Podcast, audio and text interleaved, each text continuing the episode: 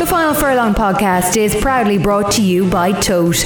Bet with Tote and support racing in the UK and Ireland. Switching it up as we are delaying the release of our review of Punchestown and of course the 2,000 and 1,000 guineas to talk about Chester. Switching from Thursday to Tuesday with the one and only Mr. Rory Delargy. Hello there. And hello to you, sir. Satisfied with the end of Line of Duty? A dangerous question to ask. People might not have watched it yet. I watched all of it last year, so including this bit. True. So I'm not going to say anything to anyone who may not want any spoilers. Yeah. I also don't think it's the end. Spoiler alert. Spoiler, non-spoiler. Saying it's not the end of it is not a spoiler, really.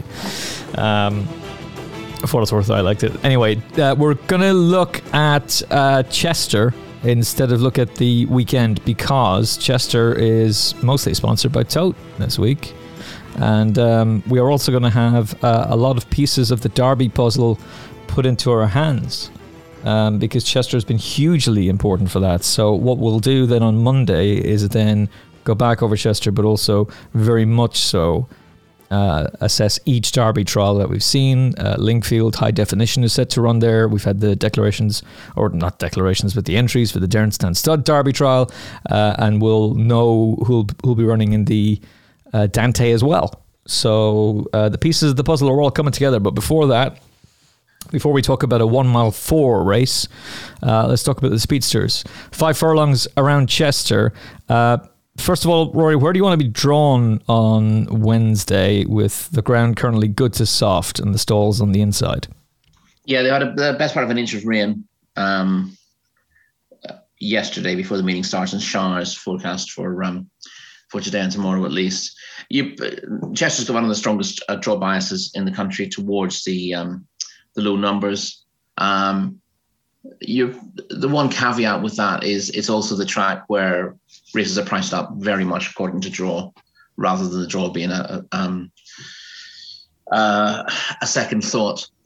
So those who've priced bookies are pricing up the races are aware of the draw bias, and you get shorter odds about horses drawn low as a result. Instead of that, there's still value to be had doing that, and you need to.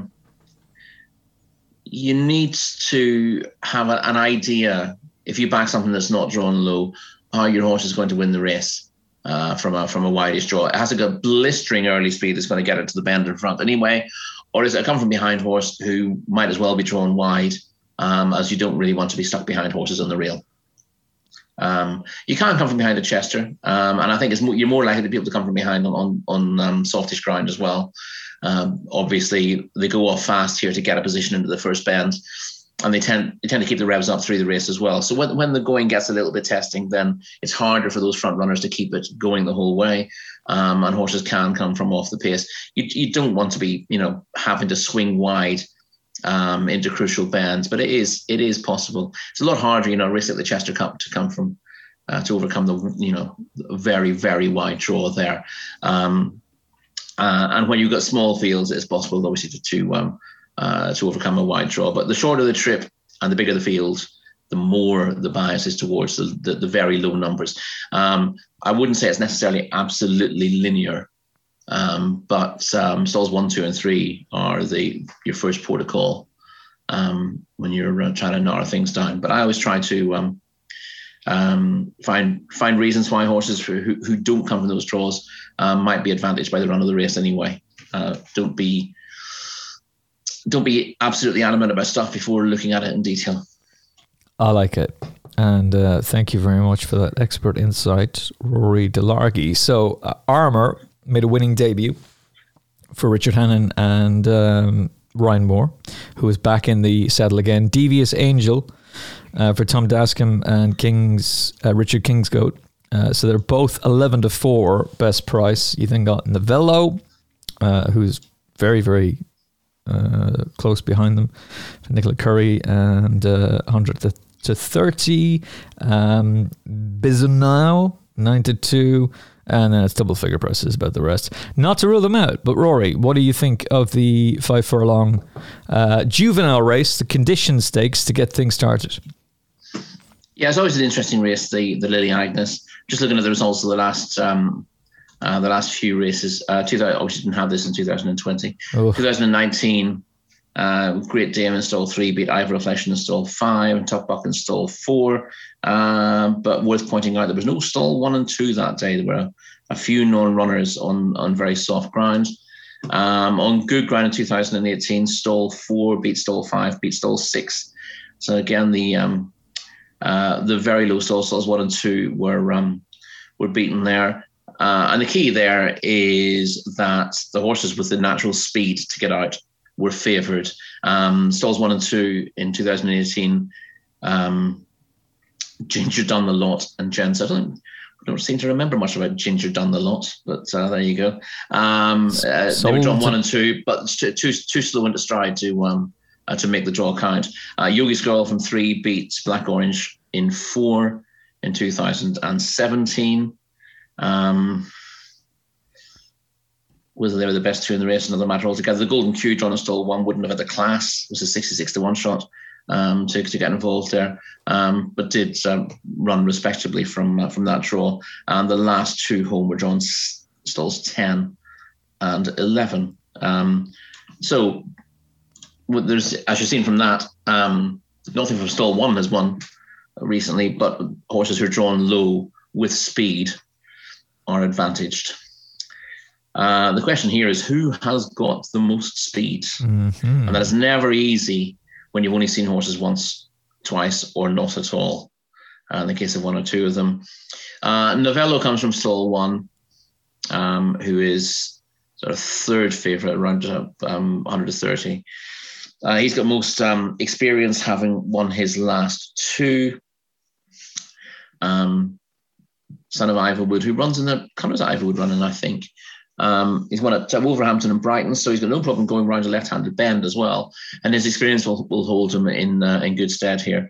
But he's had 3 goals to produce his rating. He doesn't have much in hand. He's probably on the time form figures.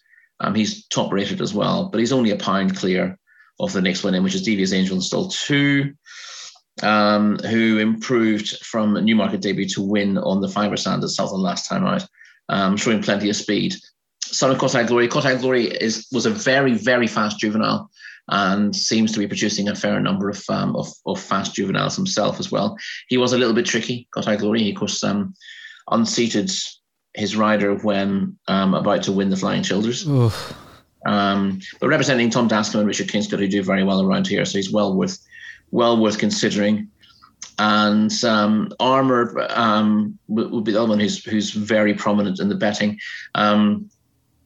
He travelled very strongly and was well back from winning at Doncaster on debut. That was on firm ground, so he does need to show that he can do it on a slower surface. But there's plenty in the family have got form. On slower ground. I'm never a big fan of punting in 2-year-old conditions races, I have to say.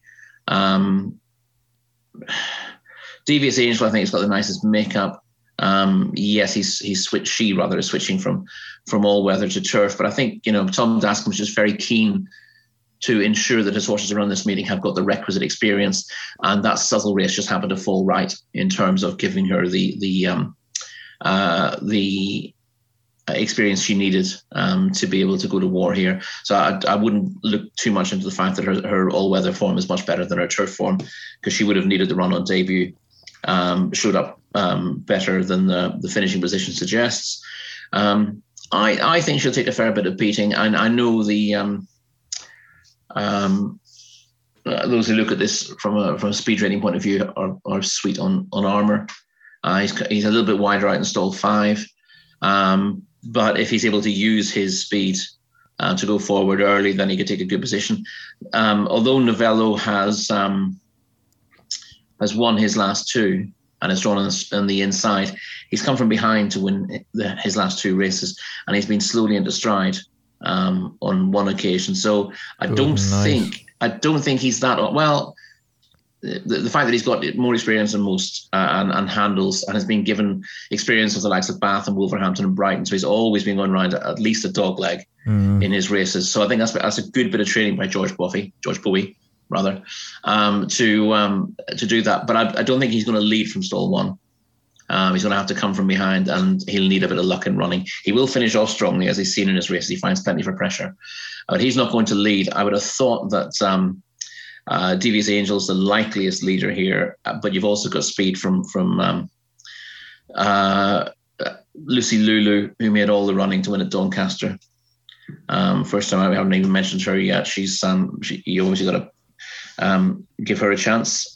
She wasn't massively fancied on debut at Doncaster, went off at 14-1, but made all the running to win by a neck from Tyson.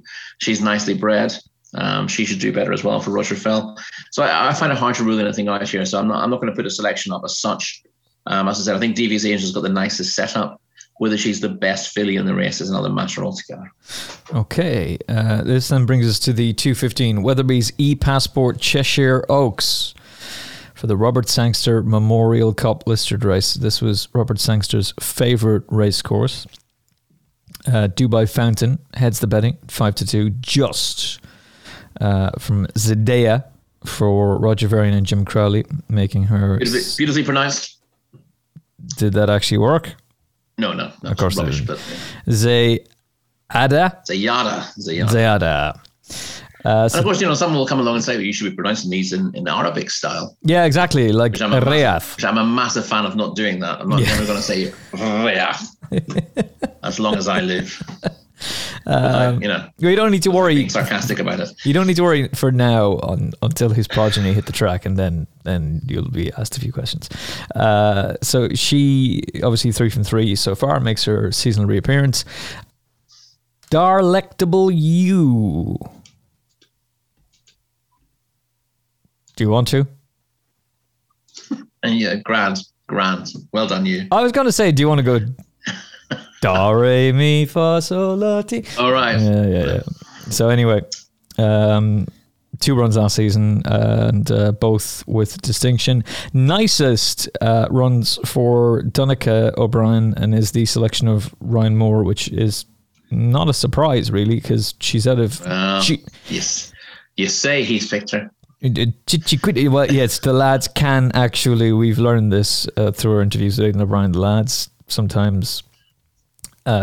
put him on horses, but at the same time Ryan also sometimes looks at declarations and go, no, I'm going to ride that horse. So this is a horse out of Chiquita, who cost €6 million. My God! And didn't win a race for Aiden O'Brien.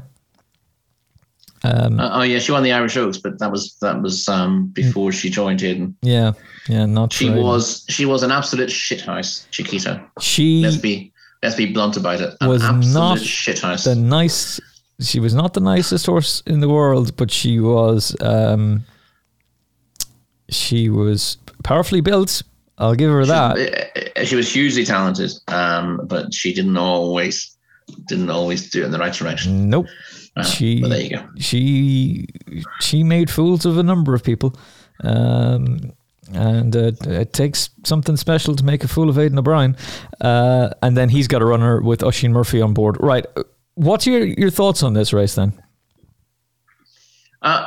My starting point was actually Darlectable You, but not in a positive way. I thought she was very, very short. Given what she has achieved. She was runner-up on debut at Newcastle. There's nothing wrong with that run. That came over 1.25 miles as a 2-year-old. So she's not the speediest in the world. She made a reappearance then at Newbury, and she ran very well to be second, but she had everything go her way that day. She had the experience. You don't expect John Gosden's fillies to be too green with the benefit of experience. She knew more than most of her rivals at Newbury. She got to the lead easily. Frankie de Troy was able to set a modest gallop, and he's then kicked off the front in the straight. Everything looked to be going to plan. She's traded 9-1 on and running, but she got ran down by Aristia, with Mellow Magic only a length and a half back in third. For me, you're on that race, or you're on the race again a fortnight later. Aristia definitely wins because there was she wasn't seen to best effect. She wasn't knocked about. She ran green. She'd never run before, but she was strong at the finish, and she definitely deserved to win. Now, Delectable You will improve, but she needs to improve tons. Yeah, there's not that was as I said. She got to the lead.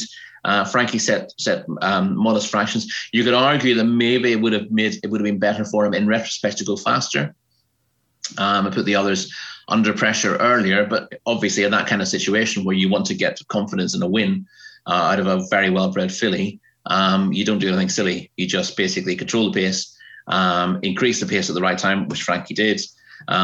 He managed to get a 2 or 3 length break on them while still on the bridle, but she couldn't win the race. She's beautifully bred, of course, by Dabawi out of Daremi, and there've been a fair number of Group 1 performers from this family, but she doesn't look one of the best of them in what we've seen so far, and it's not like she's been very backward either. That's the thing. She looked very professional in Newbury. And while she clearly will improve for it, I think she needs to improve a fair bit to be winning a race of this nature. We put her next to Dubai Fountain. When the prices came out for this initially, Delectable You was a shorter price than Dubai Fountain. Dubai Fountain's been beaten a length in the Fillies' Mile. That's ridiculous. And she's got speed figures that are several stone in advance of Delectable You, which is dangerous to rely upon. And I'm not going to, because Dubai Fountain won't be my selection. But I thought she was put in as fourth favourite for this race, Dubai Fountain. Now, she's had a lot of racing at 2, and you expect 1 or 2 of these will find more improvement from 2 to 3 than her. But in terms of her official rating, she's got some, she's already posted the figures that the others have to improve enormously to match. I do expect them, a few of these, to close that gap and maybe 1 or 2 of them to actually go past Dubai Fountain. But her fourth in the Fillies' Mile is a tremendous effort. It was her best effort of the 2-year-old campaign. So it's all very well saying, oh, she's fully exposed. But her best effort at 2 came on her final start. Also came on the softest ground she raced on. She wasn't necessarily particularly well placed that day in terms of where she raced, the way the race panned out. But she battled on very gamely behind Pretty Gorgeous, Indigo Girl and Mother Earth. That form doesn't look too bad now. She's a neck behind Mother Earth in that contest. And we know what Mother Earth has done since. Mm-hmm. So she deserves to be favourite for this race on what she's achieved. So I was surprised that she was put in fourth best by the firms when this race was priced up initially. She's been nibbled at since then. And I think that's fair enough. So I think she deserves to be favourite. But I think there's more to come from Zayada, who's a filly I like. Yeah, I do too. The other thing, before we move on from Dubai Fountain, she's also, Drawn Low is a front runner and is ridden by Franny Norton around Chester. She has that in her favour as well. Yeah. She will be heading off in front. And that's another thing against Delectable You. She's managed to dominate her race last time at Newbury. She's not going to get to the front this time. Nope. So she needs to do something different, which is asking a lot of her. Now, she could improve and do it, but she was a daft price in the first place, considering what her profile is. Zayada's got the worst of the draw in stall 7, and she can be slowly. I say she can be slowly away. She's been slowly away on all 3 of her career starts. So in terms of profile, she's got a lot against her at Chester. She'd be very interesting elsewhere. But at Chester, you got to ask questions about whether she'd be okay. In fairness, I think... all those drawn from stalls 1 to 5 are going to go forward. And I don't think it makes much of a difference for Zayada that she's drawn high and that she can be slowly away, because what her rider will do, what Jim Crowley will do, is he will just look to tuck her in behind anyway. He will sit in last or second last in the early stages, and he will wind her up slowly and come with a sweeping run. And the one thing we know about Zayada is she can come with a sweeping run. Have a look back at her win in the Montrose Filly Stakes last year. Only listed race on heavy ground at New Market. And you can poke holes in the form to some degree. But she and Mystery Angel came 7 lengths clear of the field on heavy ground that day. And she found herself, she was slowly away and in a poor position. And she's had to start working She's almost been ridden to get placed in that race. She's slowly away. Jim Crowley then decided to ask her for an effort before halfway.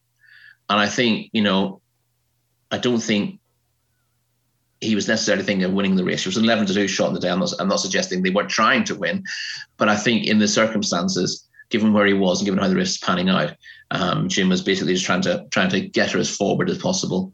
Mystery Angel then got first run. She led into the dip. She's kicked a couple of lengths clear.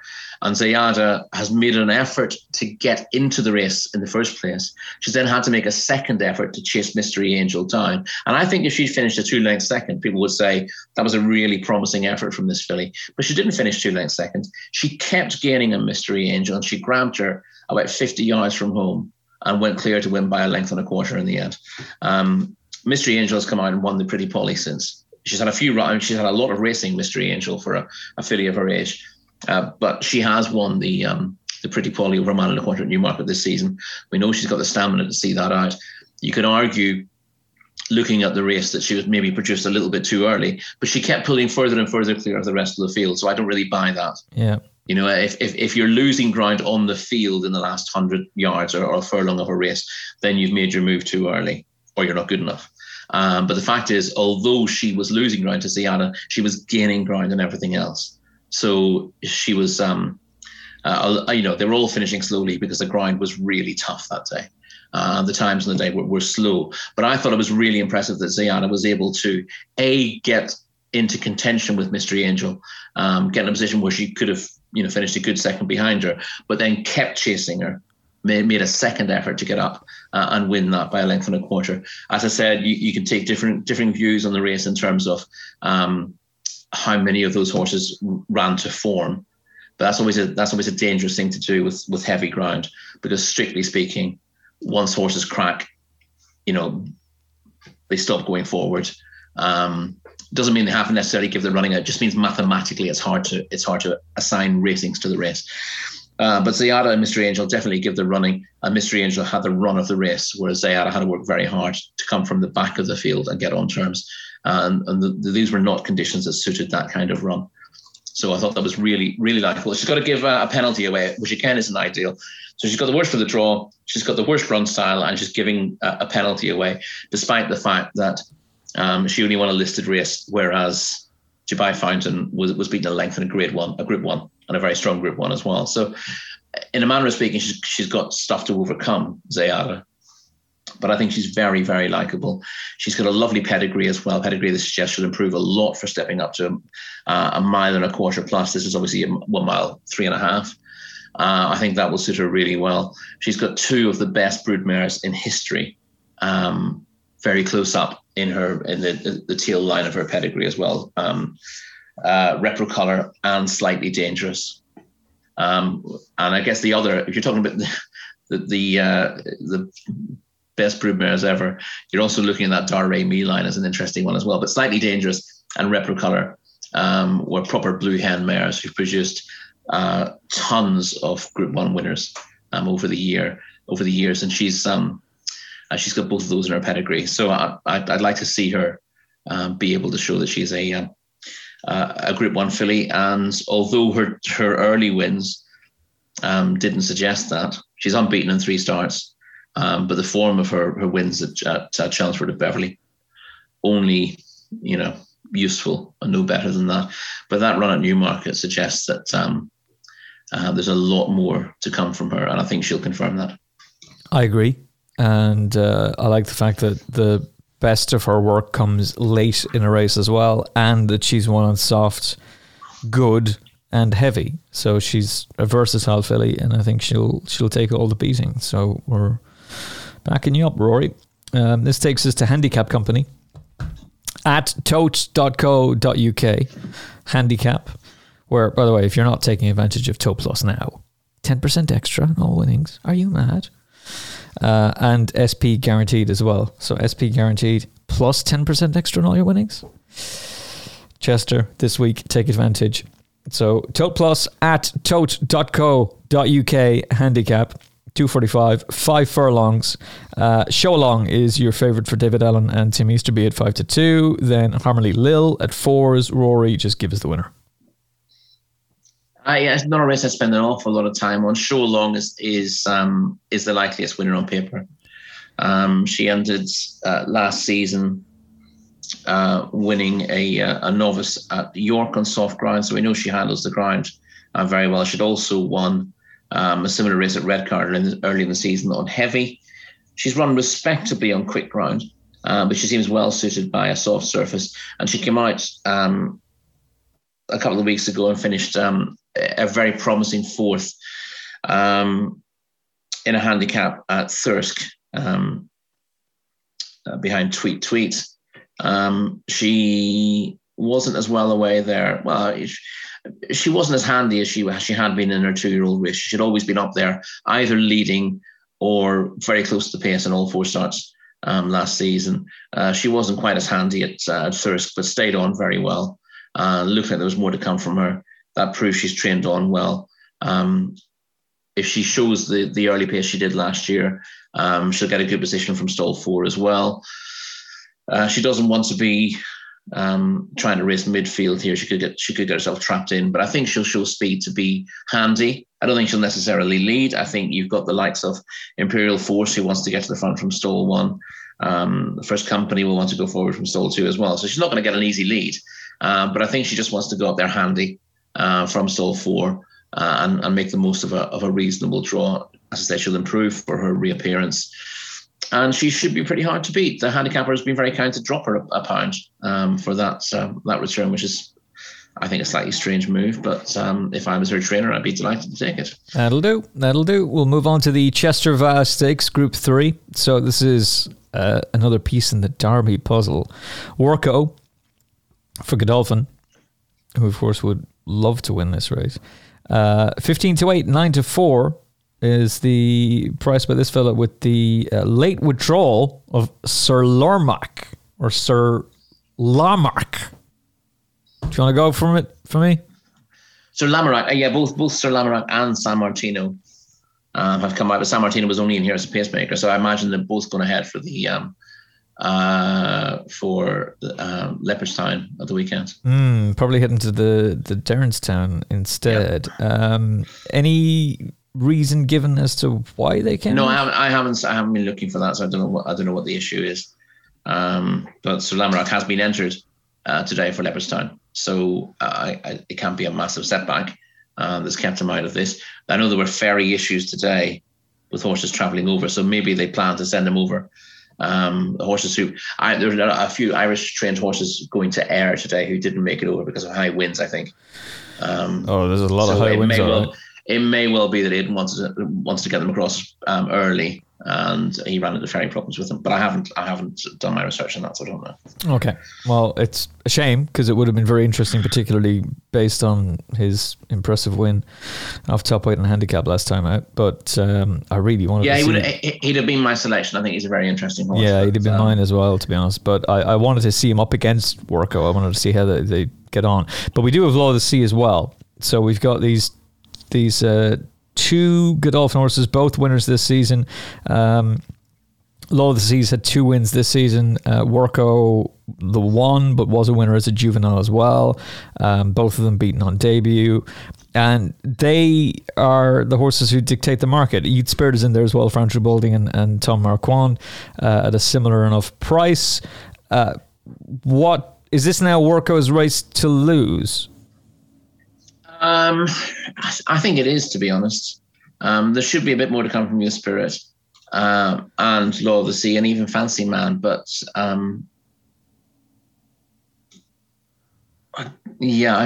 think he's the Your Spirit and Fancy Man were 4th and 5th in the field and 6th, and they should come on a little bit from that.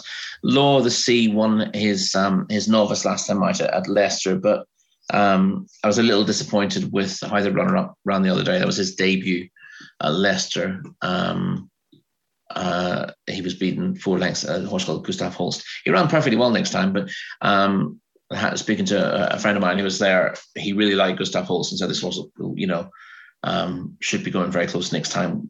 because he looked like he needed the experience. And he ran in a fairly ordinary contest just the other day, a maiden at Salisbury, and he ran well, but he was beaten 4 3/4 lengths, or 4 1/2 lengths rather, by Oman, who looked hard to win with last year. So I'm not sure the form is anything exceptional.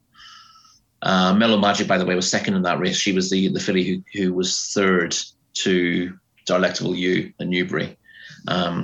So you can argue that, you know, maybe that form is better than it looks and you'd upgrade both horses for it, but I don't think so.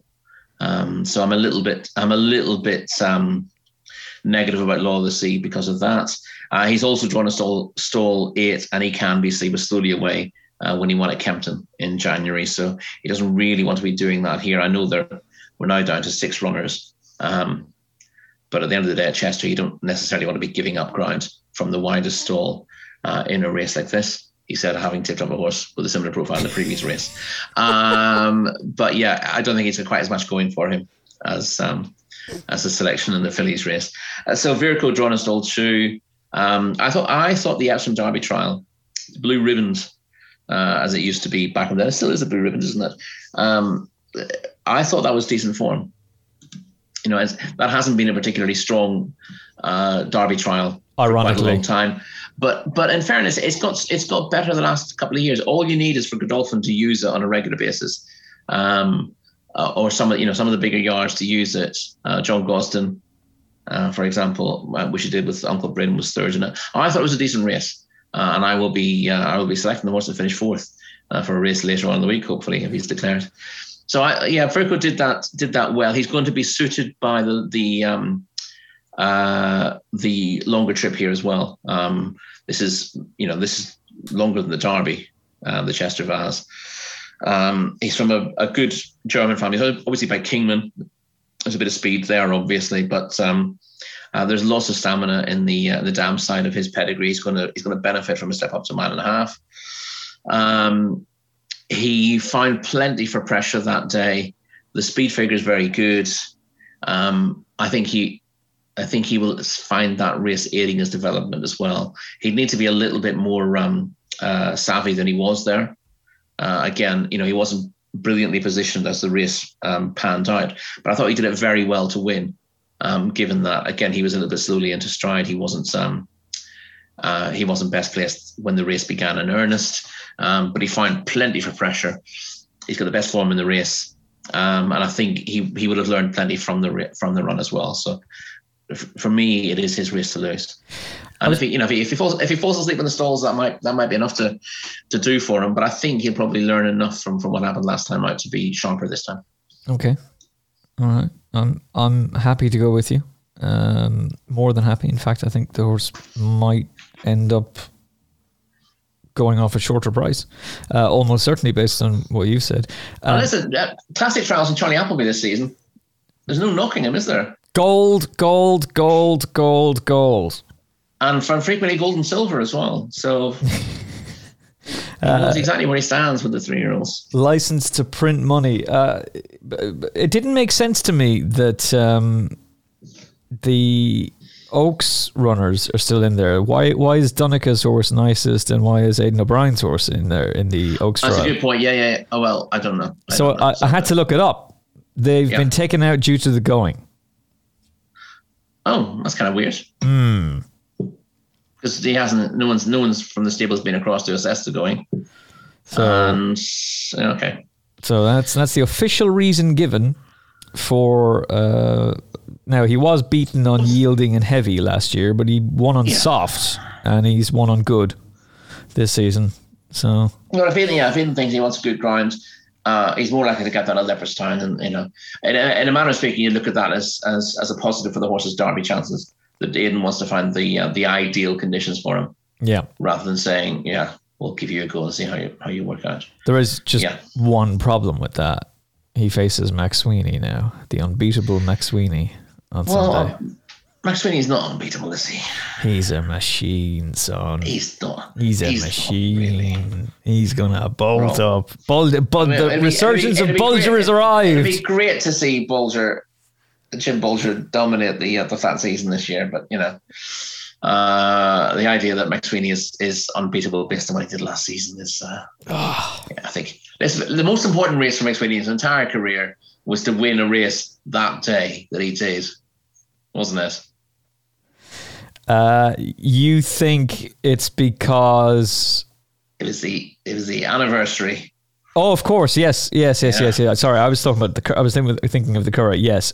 No. Yeah. So, to win on that particular day. Yeah. That was his derby and his cup final. Was of rolled into one particular historical significance. Yes. Well, which Jim even mentioned afterwards. Kevin Manning was asked about it. He goes, "Oh, I wouldn't know about that now, sir." It's not about Kevin Manning, actually. So, that was meant to be your man from the Fast Show. But, oh no, about that now, sir. Ted. Yeah. I wouldn't know about that now, sir. Yeah, so we'll see. We're getting off the subject with McSweeney, but there's no reason why Aiden would run away from a horse like that. No, of course not. So, of course, I mean, it's in jest. So if you're with Sir Lamorak for the Derby, I wouldn't be panicking at this stage because of that. Yeah, you should be okay. It was interesting though. It was significant that McSweeney managed to go and win on the 24th of October. Shall we leave it there? Indeed. And move along. Look up Terence McSweeney, by the way, if you're wondering, what are they talking about? And you should know by now, by the way, as well. So anyway, we'll see how McSweeney gets on. But we both then it's emerged like Lamorak for the Derby as well. He's improved in spades and definitely one for the shortlist. And hopefully we'll see a cracking finish to the Darenstan on Sunday, where both of them can go to Epsom with real claims. Right, the 3:45 wraps things up. So wrap it up for us us anyway. Anyway, are you strong in this race? Well, price depends, but Uncle Jumbo's blankingly obvious. He was 6-1 when the market opened yesterday, and I thought it was too big. He's drawn in stall 2. He's got better early speed than the horses outside him. Sal Sullivan and stall 1 would probably go forward as well, but I thought Uncle Jumbo very unlucky he finished 4th of 7 at Pontefract last time out on his turf return. Unlucky not to go very close in that race or perhaps win it. He was denied a run at the crucial time. He just popped out behind the leader, travelled very well, and then just got caught in the backwash when he was coming for his run, and that's a spoiler's chance of winning. He still was beaten just over a length and a half in the end. That showed that he's trained on very well. The only concern with him is was one disappointing run last season. Came in a heavy ground at Redcar, but the ground was really bad at Redcar for a 2-year-old trophy day, where the jockeys on the straight track, they examined every inch of turf to try to find ground that wasn't like a bog, and it worked better for some horses than others. He didn't run his race at all, but I think heavy ground is one thing and good to soft ground is another altogether. So I think he'd be fine on the ground. I wouldn't want to be backing anything in a sprint handicap at Chester at less than 3-1 in a field of this size, and he is beginning to get back now.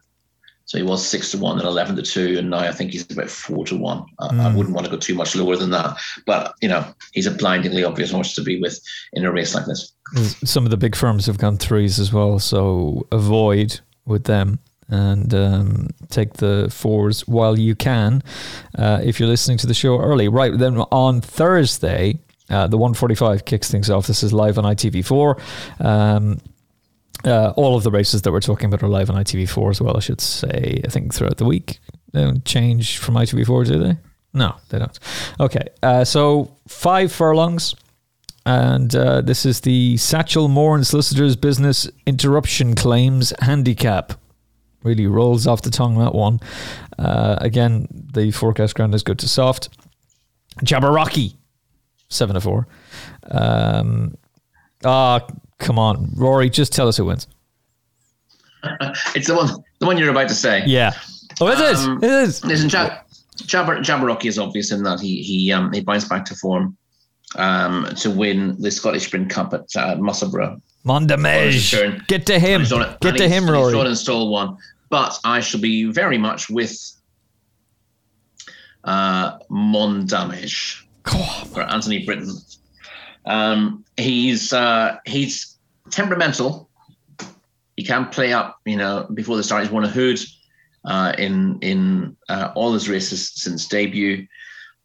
But he's got plenty of ability, and he improved for a switch to turf at Pontefract last time out. So turning track on turf at this trip, he fair bolted up, quite frankly. Didn't win. It won by 2 1/4 lengths.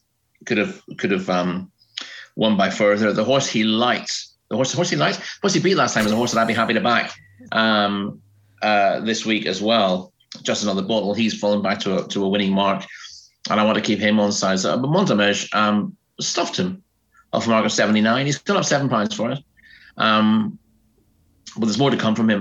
The worry with him, obviously, is he's got the time for him squiggle because he's looked difficult, and he had started slowly on his previous couple of races. He was well beaten at Southall in February, and then he was a good half length second at Newcastle, but slowly away both times. Tried him an eye shields on the second of those starts, but absolutely fine last time at Pontefract. Popped out the stalls like a lamb, and looked a different horse altogether. If he goes back to his bad old ways and misses the start, then he's in trouble. And therefore, you wouldn't want to be taking a very skinny price about him. I think he's the best horse in this race. In fact, I'm absolutely certain he's the best horse in this race. He just needs to be in his best behavior. Nice. That'll do. And we shall take it on to the 2:15, where Yabir wears cheap pieces for the first time for that man Charlie Appleby and William Buick, 15-8. Ontario. This is the... Hold on a second now, Roy. Tote Plus, biggest dividends at tote.co.uk, D-stakes, listed race. So another step towards Derby trial and another step towards understanding the Derby a little bit more. Ontario, 11-4, who we've seen already at Newmarket and get fairly well beaten behind Tactical. So he's been pretty well supported in recent days. And this is a very small but select field with Maximo for Sir Michael Stout and Richard Kingscote being the other one of note. Everything else is a big price, including Foxtails, who's just come in from 12s into about 9s. But you mentioned Ontario having a big reputation the last day. Do the cheek pieces concern you about the Godolphin runner? No, I'm a little bit surprised by it, but I can see why they're going on Yabir. He was just a tiny bit lazy in front at Sandown, but he battled really well when he was headed. I thought that was decent form. I know a length here, the winner of the Classic Trial, was quite a big price, but it looked a race with a fair degree of strength. For the level, and the front three came a long way clear in the circumstances. 3 3/4 lengths clear of Lone Eagle, who was a group winner at 2, further 4 lengths clear of Bellocchio in 5th. And horses with half decent form finishing in behind there, the likes of Etonian, Chorlerman, Sir Lucan, well behind. I just thought it looked a good race on paper, and although it went to 25-1 shot, I thought there was very little wrong with the form. And Yabir made most of the running, was headed with a couple of furlongs to run, and looked like he was done with. Battled back really, really well to force a 3-way photo, and I thought that was. It's not easy doing that at Sandown. It's not like the inside rail is a help to you with horses on your outside there. It's a lot easier just to drop off them. But he kept battling all the way, and I'm guessing the argument is that he would just travel that little bit sweeter with the cheek pieces on. But he's clearly going to go forward. He made most of the running there. He's the likeliest leader in this contest.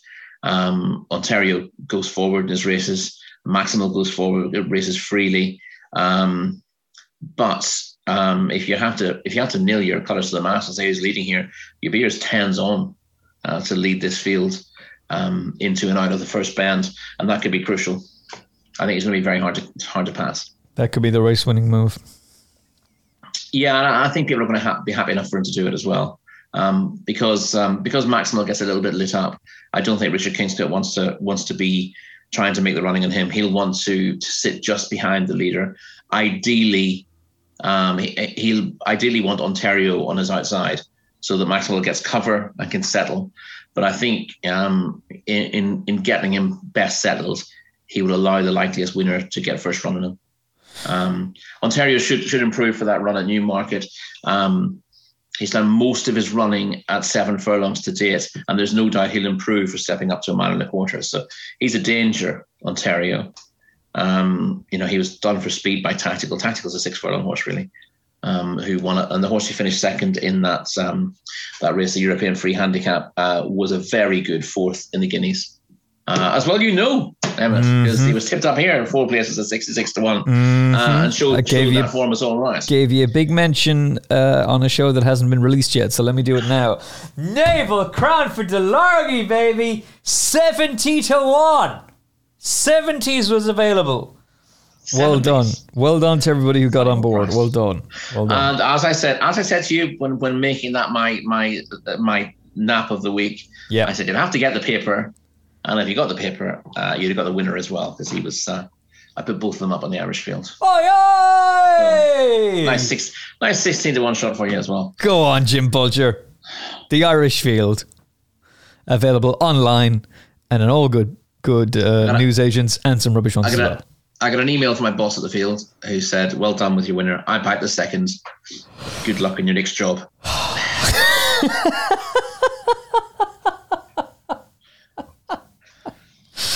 Oh man, I should have listened. Should have listened to the reigning Racing Post Naps champion. That must have skyrocketed you to the top of the table, did it? Briefly. Okay. Hold on a second. While you do this, let me tell everybody why. If you haven't made the switch to Tote Plus yet, then why? So you'll see Tote Plus mentioned a lot this week, and obviously, on the name of the Derby Trials, on the name of the Chester Cup as well. It is the biggest and best pool betting payouts available to racing fans, as Tote are on a mission to provide bettors, and especially Final Furlong podcast listeners, with extra gravy by giving the best value possible, and this does just that. It's a new enhanced dividend on all of Tote's racing pools. So we're not just talking about singles, where again, the guaranteed SP is in place. So let's say you back Ontario to win this race, and he goes off 3 to 1, and the Tote pay, I don't know, 5 to 2, the equivalent of that. You'll get the threes. You will get the threes. If for some reason the SP goes out to 6s and Tote paid under that, you'll get the 6s and 10% on top. That applies also to exactas, trifectas, the place pot, the quad pot, and the scoop 6. Win $1 million, you don't get paid $1 million, you get paid £1,100,000. And you're taking Rory and I off to Barbados. Thank you very, very much. So the only way that you can take advantage of this is not by betting with a partner site, all due respect to them. If you're doing Tote bets through partner sites and you think, oh, this is great, I'm going to get 10% extra on my winnings. No, you won't. You'll only get it at tote.co.uk, tote.ie as well, but honestly, it's one and the same. I can't keep saying that over and over and over again.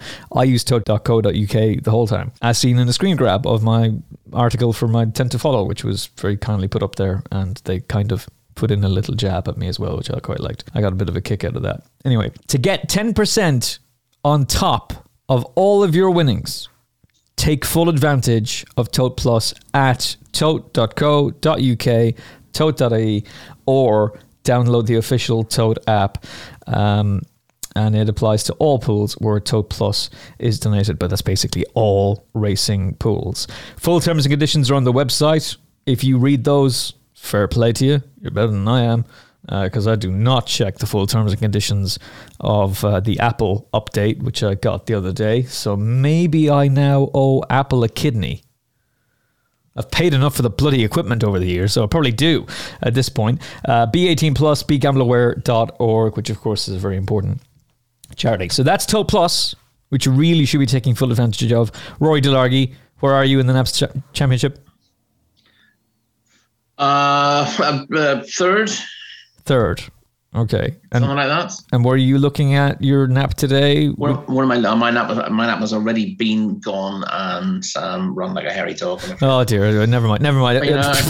Cut. Never mind. Rory, tremendous form. I'm second. Excellent.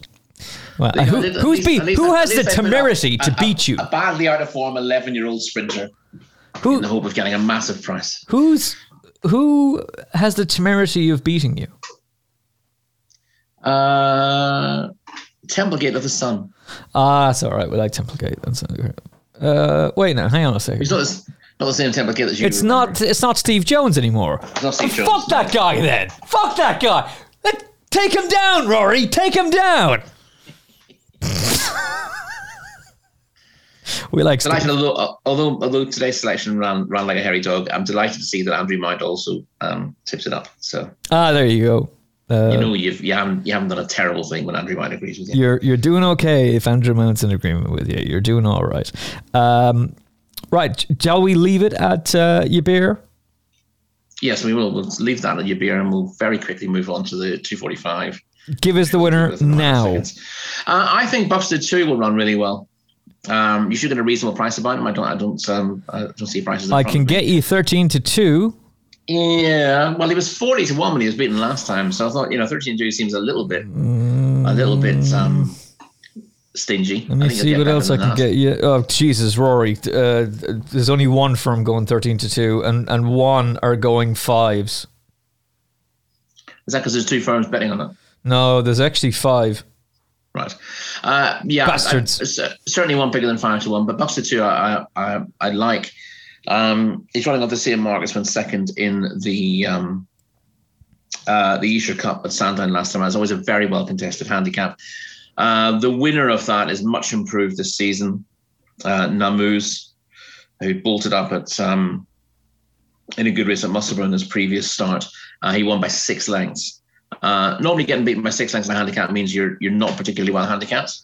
Buster 2 was a pound out of the weights there. He runs off the same mark again.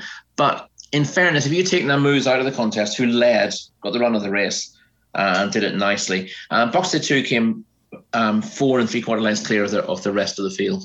And as I said, that's always a well-contested race. So it's not a case of, it might have been one of those weak handicaps. It wasn't. In fairness, it was a race that Rifleman... unseated Ryan Moore, if you remember that. No, I do. He swerved sharply left with a furlong to go, and it might well be that Buster 2 would have been third that day, but he kept on nicely without being knocked about by Cam Hardy. He's run a stall 1 here. Got a lot of time for Ian Williams and his flat horses, and he had a very nice horse, and it's called Buxted, which is why this was called Buxted 2. I think he'll run well. He handled this kind of track. He was his previous form had been on the all weather. He's a winner at Chelmsford in early April. Showed that he's at least as good on turf with that second last time out. This isn't as good a race really, and I thought he would run really well from stall 1. He's never led in any of his races. He's not gonna tear away from stall 1 and lead here. But I think he's going to sit very handily. Aquaman might lead from stall 3. He's made the running before, Aquaman for Roger Varian, so I think he will lead, but Buxted 2 will get a good position, and I think he will run a very good race and hopefully be backable price. 5-1 skinny, given that he was, as I said, he was 40s last time out, and you can argue that he shouldn't have finished any closer than third. Yeah, he was. But I think there are more positives than that. I mean, I know he won what is that, Chelmsford, is it? Yeah. So it was only saying CFT. But like prior to that, he was 25s and 40s. So come on, let's be fair about this. Thing is, now that you've said it, no, we ain't going to get that price, Rory Delargy. I don't think it's going to happen for us. But anyway, we can always try. we can always try. The 3:15, which will be the last race that we're going to talk about on on Thursday, sees Japan back in training and now tried over a mile 5.5 furlongs in the Ormond Stakes. I should say that the D Stakes is interesting because Aiden O'Brien has won that 6 out of the last 10 years, including the last 3. Bear in mind, it wasn't run last year, of course, but we don't talk about last year because last year didn't happen. Isn't that right, Rory? Didn't exist. Yeah. Aiden's also got a pretty decent record in this. He's won it in the last few years with St. Nicholas Abbey, Memphis, Tennessee, and Idaho. Only one of those is an actual memorable racehorse who was a proper champion and was taken from us too soon. But Japan makes his comeback. Have fun there, Ryan. Trushan, 11-4. 6-4 about Japan over a mile 5 on his seasonal reappearance. Okay. Trushan 11-4, Miranda 11-2. So Trushan is my cup horse to follow to take on Stradivarius and Downham this year. Could it be that Japan actually does go and win this race? That maybe this is the season of Japan? Because the thing that was notable about him was that Ryan Moore chose him over Magical in the Irish Champion Stakes. And he was backed in the weeks leading up to it. However, like Santa Barbara, on the day, no one wanted him.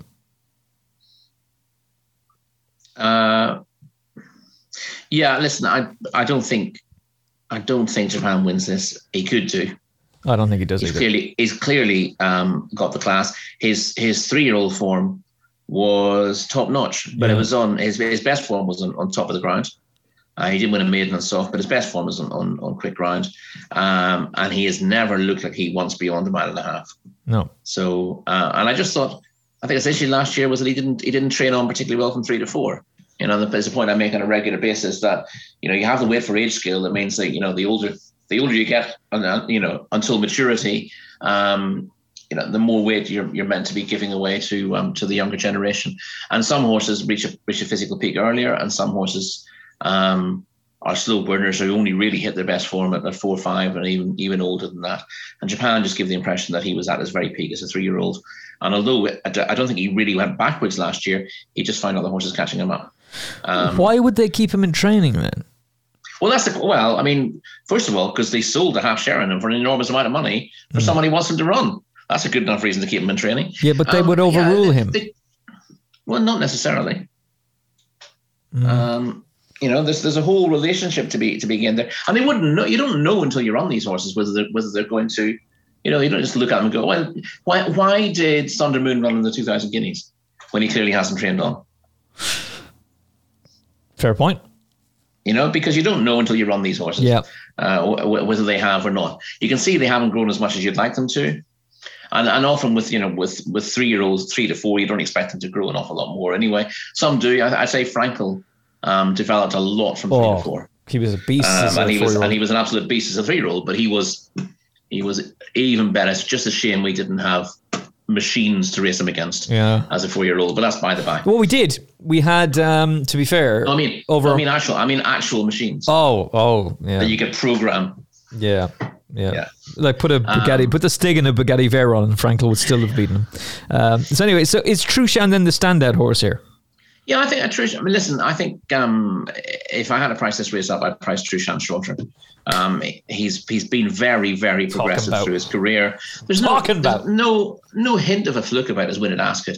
I'm always wary of horses winning late in the season, and sometimes you get horses who look really impressive in races like that, while not actually achieving quite as much as they would have had to earlier in the season. But his time figure for that is exceptional. He won it in devastating style by 7.5 lengths. There's no case of him getting the run of the race. He just found tons for pressure when Holly Doyle asked him, and he ran a huge race. And he has done pretty much all the way through his career. His one disappointment was the Ebor last year. But you have a look at that race and see how many horses around him were also disappointing, and how that race panned out. You had to be on the pace early in the year, which is stupid in a race like that. It was a 1.75 miles, that you can't, you've pretty much got no chance if you're off the pace earlier on. He was slowly into stride, and never really got competitive after that. But there's so many horses who didn't show an awful lot in the Ebor who've shown the form to be wrong subsequently. And Trushan did that straight away. And everything about him has him going the right way. He won't be bothered by the drop back and trip. The one issue with him is he probably wants good or softer ground. He's now got that with the rain, an inch of rain on Monday. And it's hard to get away from him. Whether he wins a Gold Cup is another matter altogether, but I think he ends up coming into this. Kingy does well at Chester. There's a half chance that he'd come here 90% fit because they're thinking of Ascot with him, but it's a bloody good opportunity. And I can't see him being too far short of his best. And if he is, then I just think he's a clear pick at this trip. Japan, on his...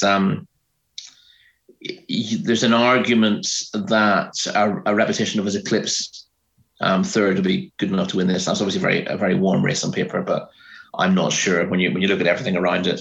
I think he's got a little bit to prove now. Yes, the pick of his 3-year-old form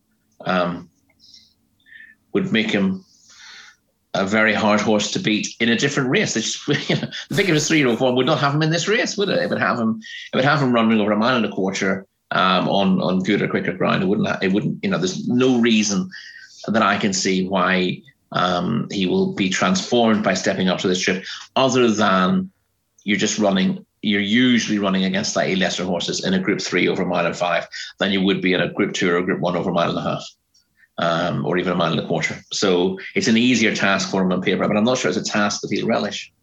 I'm in complete agreement with you, and we'll happily back Holly Doyle, Alan King and Trushan to get the job done. Right, this brings us then to Friday, and the only race that we're going to talk about on the day, which is the Toe Plus Chester Cup Handicap. We don't have the draw, so we've got to go on Rory Delargy's mind and thoughts. So Rory, take it away.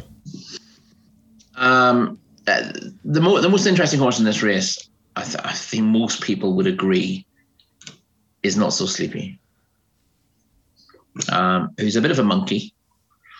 But he's more than capable of winning a Chester Cup, given the form they've shown over hurdles.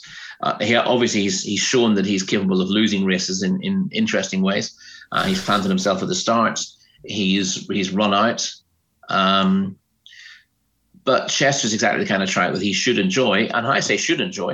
You've got to remember that he actually won the D-Stakes as a 3-year-old. Right, it's gone back a long time. But, he was... we kind of sort of think of him as a late maturing handicapper, but actually he was a horse who achieved a fair bit fairly young, and then was in limbo for quite a while. I think it shouldn't really matter where he's drawn either. He wouldn't want to be drawn really high, just because it gets very difficult there. But he's you don't want to mess him around at the start. You've just got to get him going forward straight away. And I think Graham Lee knows that. Graham knows he has won this race recently, got close to winning it before as well. And I think he just wants to let Not So Sleepy go forward. And he's got the speed. He's still got the speed to win mile and a half handicaps if he wants to. And he's shown he's got the speed for top class 2-mile handicaps over hurdles. So rather than being tricky, funny about it and getting him out there and looking to get coverage to hope that he will settle better than he sometimes does, because he tends to race freely. But actually... he's 9 now. There's no point in hoping that somehow he will settle down. The day this horse settles down is the day he stops winning races. Yeah. Simple as that. So get him out there, get him on the front, and yes, he throws his head around a little bit, but he'll be happier doing that than he will being stuck behind horses. So if Graham can get him to the front early on, and of course he's a forward goer anyway, and a horse with tactical speed compared to a few of these, then he's going to be pretty hard to pass. He's not a horse you go back each way, given that he's got 2 ways of running and he can lose it at the start. But I think he has to go very well. He's perfectly well handicapped on a mark of 100. He's only 2 pounds higher than when he was fourth in the Cambridge and the Cesarewitch rather, and that's a race that didn't really suit him. If you're going to be very free, New Market is not the ideal place to be wasting energy. Whereas at Chester, where you're always turning, that will help him see things out, and we know he stays a trip anyway. It's just that sometimes he can be a little bit too free and leave himself vulnerable in a finish, but the fact that he's constantly on the turn at Chester will suit him. So he's a bit of a standout in the race. And I think the risk revolves around him to a degree. There are obviously a lot, you know, every year there are lots of interesting horses in the Chester Cup. I think some of the interesting ones probably won't get in the race, as is often the case. My old mate Just Hubert is interesting if he gets in, but he, again, he's a horse you don't want to back each way. He needs things to fall his way in a race, and he needs to be coaxed through it. He got a tremendous ride from Tom Marquand when he won at Goodwood last year in the Goodwood Stakes, as it was. And he's only run to that form once afterwards. That was also at Goodwood. So it may well be that he's the kind of horse who'll disappoint once or twice. But William Muir, well worth being with his horses after a break. His horses, first time out this season, have all run very well. He's teamed up with Chris Grassick recently as well, with that joint license. So he'll be ready to run for his life, Just Hubert. He's number 27 in the weights, so he needs horses to come out. But obviously there's a consolation race as well. So if you back one that doesn't get in, you've got the consolation to look forward to. Your bet won't stand for that race, but you know, at least you've got something to bet on if you want to do that. So he's interesting, but I want to see who rides him and I want to see where he's drawn, because he's a horse who doesn't want to. I don't think he wants to see a huge amount of daylight. And as I said, Tom Marquand got on really well with him when he won at Goodwood. So I thought Tom would be very much in demand in this race. And it's rare I'd say this, but I thought he took the mickey out of Holly Doyle on his previous start at Newbury, where she couldn't get to the bottom of him, despite the fact that Holly's normally very good. He wasn't disgraced in this as Harwich in his final start.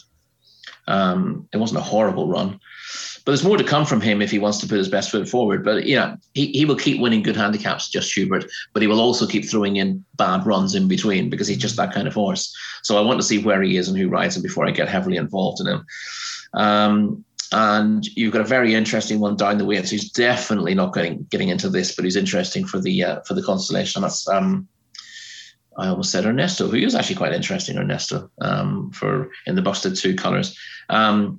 But Stepney Cosway for Dan Skelton, number 41 on the list. He's got no chance of making the Chester Cup, but he could make the Vase, and whatever they're calling the constellation these days. He's much improved over hurdles of late, and he's a forward goer. He can set a really strong gallop over hurdles and keep that gallop up.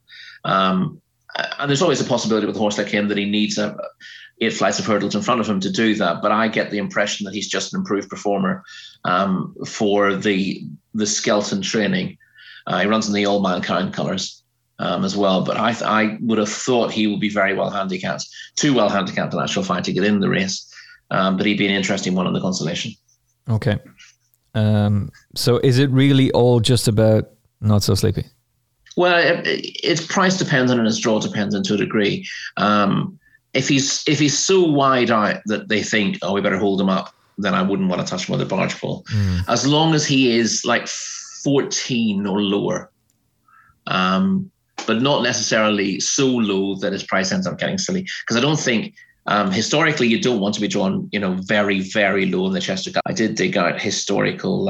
I'll give you a couple of examples here. This is going back to the late 90s, because there's only been one race over this track and trip for a long time, and then you got the constellation coming in a few years ago as well. So not that many races to base it on. So you got to go back a long time. The winning was stall to stall 11. In the Chester Cup. You've obviously had 1 or 2 years when this has been run without stalls as well. So that's strike rate is 16% from stall 11. Stall 4 and 2 are next. Stall 14, that's got a respectable strike rate. Stall 1 has had a couple of winners, but 2 from 26, just an 8% strike rate. Only one in the last 10, Overturn, back in 2011. Yeah, and Overturn, I think when he won it, there was no stalls. I might be wrong there. Did they take the stalls? Oh, no, sorry. It was Eel de Ray. Did Eel de Ray win it for the same yard? Yes, you're right. He did it without stalls then. Yeah. So Overturn's a blindingly obvious one, because he also won the Northumberland Plate from the highest draw. Yes. So he was the kind of horse who no one could live with in the early stages of his races. But unless you're going to be away and gone, then, you know, stall 1, 2 and 3, not necessarily massively advantageous to you. because you've got to think about how the race is run and where your opportunities lie. So you need to look at your horse's run style. You need to imagine where you would ideally want to be. When they're coming around the final turn in the Chester Cup, you need to be making a move forward. And if you're trapped behind weakening rivals, that's not the place to be. Whereas horses who are beginning to circle the field often get a clear run at that stage. But the question is, how have they got their position early on? So I don't think there's a massive problem being drawn, as I said, as high as 14. Once you get higher than that, it gets difficult.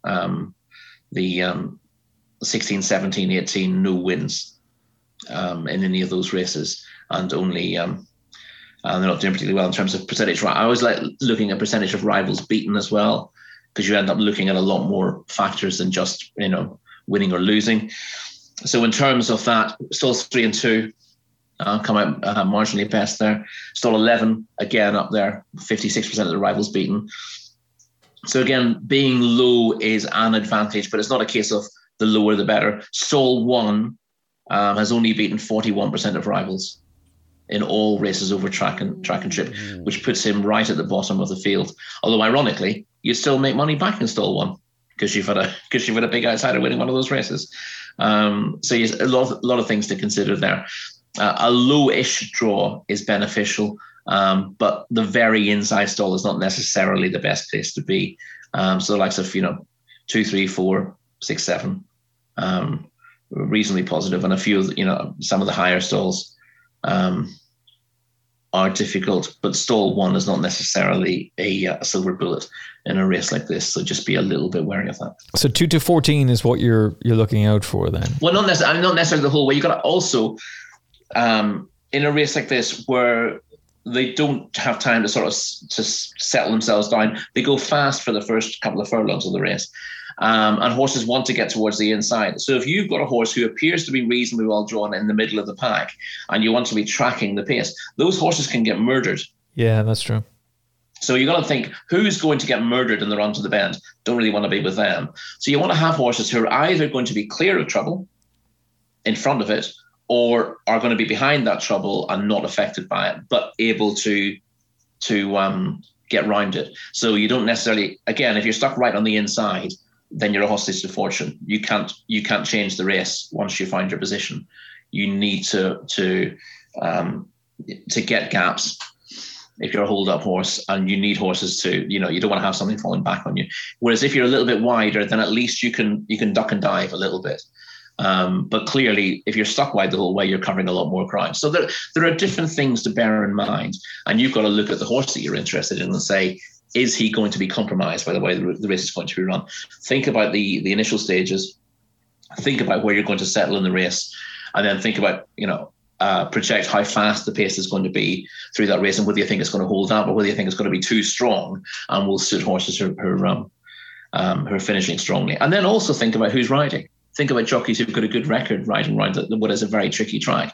Most race courses are based on a sort of a roughly oval track where you've got a couple of bends and then you've got a longish straight where you can basically ride your race.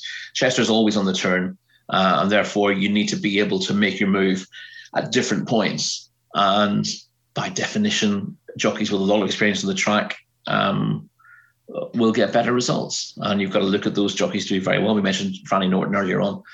He's a jockey who really understands the Rudy, but there are other jockeys, who've ridden there plenty often enough, who know where you don't want to be and will be able to avoid the pitfalls.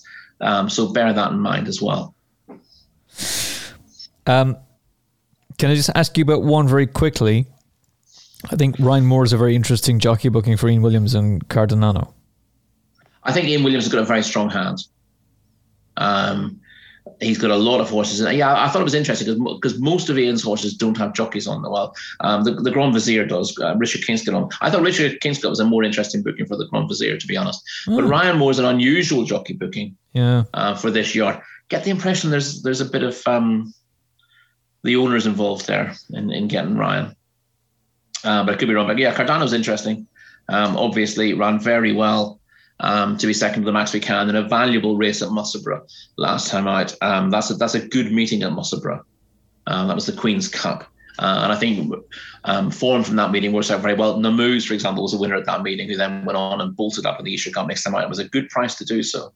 And it's always worth paying attention to form from some of those better early turf meetings. When they put good prize money on, you get better horses, and the form tends to work out a little bit better. So, yeah, he was second there. That's good form. And he should... Again, he's got the run style for this race as well. He wants to go. He wants to go forward. We don't know if he'll say this trip on pedigree. He'll struggle with it, but he stayed a mile and three-quarter well last time. If he stays 2.25, then he's got a decent chance. And as you said, Ryan Moore is an unusual jockey booking for Ian Williams. But in saying that, Richard Kingscote's a very good jockey. Ryan Chester rides more winners here than most. And I thought it was interesting that Ian was keen to renew his acquaintance with the Grand Vizier, who's another one who will get. We know he'll stay all day. He stays 2.5 very well on the flat, and he's almost certainly been laid out for the race. He's high in the weights. He's only got one above him, and he might end up carrying top weight because I don't know whether Dermot Weld intends to run Falcon 8. And Falcon 8 himself is an interesting horse. He hasn't really gone on, but Dermot has always said about Falcon 8 that he wouldn't really be at his physical peak until he was 5 or 6 years old. So although he won on the Eclipse card at Sandown 2 years ago, I mean, that was the Coral Marathon. I thought that was a very weak race, but interestingly, Dermot was interviewed after that and he said, you know, you won't see the best of him until next year, maybe the year after that. So although he's been a bit disappointing since, I just wonder whether he might be the type of horse to suddenly take off now, and whether he might end up going to Australia again for Dermot. Yeah, possibly. He's now gelded as well. So maybe that will bring a better improvement as well. Your shortlist, so it's obviously led by Not So Sleepy. It's a long shortlist, and I don't want to be... Condense it to three. Into a corner. Oh, condense it to three, crikey. I'll throw the Grand Vizier in there. I will throw Not So Sleepy in there. And I don't know if he gets in, but I've got to throw just Hubert in there as well, because he did me a good turn last year. Okay. And I, you know, he's a horse I kind of understand.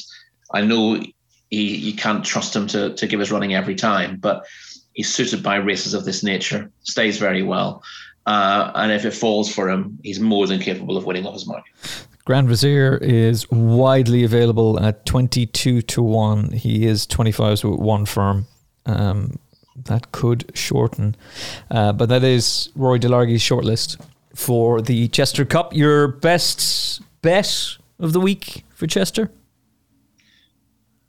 That's a very good question, really, isn't it?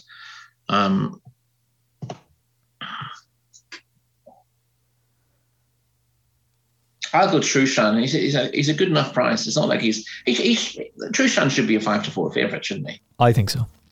Yeah, and yet he's a remarkably backable price. Yeah, so he'll do for me. Yeah, and normally I'll go for something at a bigger price, but it's not, with no information on the draw in the Chester Cup, I can't really be getting involved there. Well, with the 11 to 4 that's currently available, I'll more than happily take that. I kind of thought that you were going to hit us with. One of the handicappers that you were very interested in, like Uncle Jumbo. I thought. Yeah, it's just the price is coming in all the time with him, and if he ends up being a 9 to 4 shot, then you know I'll sidestep. But at the early prices, he's well worth looking at. Let's call him. Let's call him the next best. So if you log on to the Sporting Life later on, look at punting pointers. I can pretty much guarantee you an interesting selection in the last race at Chester tomorrow that we haven't discussed thus far. Whoa! So there you go. Oh! But I would be betraying my friend Mr. Massey if I just give it out on this podcast. That would not be fair. That would not be fair at all. So sportinglife.com, go to where? Punting Pointers? Punting Pointers. Punting Pointers. If you're not doing that already, you should be, but head there. And Roy Delargy We'll look after you. That's it, my friend. We're back on Monday. We're back later on in the week to release a podcast that we've already recorded where we look back at the 2000 and 1000 guineas down at Punchestown. But as for Roy Delargy, he's back with us on Thursday next week. Until then, my friend, looking forward to your insight again, and thank you very much for doing the show on a Tuesday instead. Quite enjoyed this. It feels like it's Thursday. It's weird. But anyway, until next time, my good man, take care. Thank you very much. And thank you very much. Thank you very much for listening. And as Rory said, all the best. We appreciate all the kind words on social media, even though I wasn't on Twitter for the last few days, but I'll be back on it soon. And 5-star rating and your podcast app would be most appreciated. Take care, look after yourself, and talk to you soon. God bless. The Final Furlong podcast is proudly brought to you by Tote. Bet with Tote and support racing in the UK and Ireland.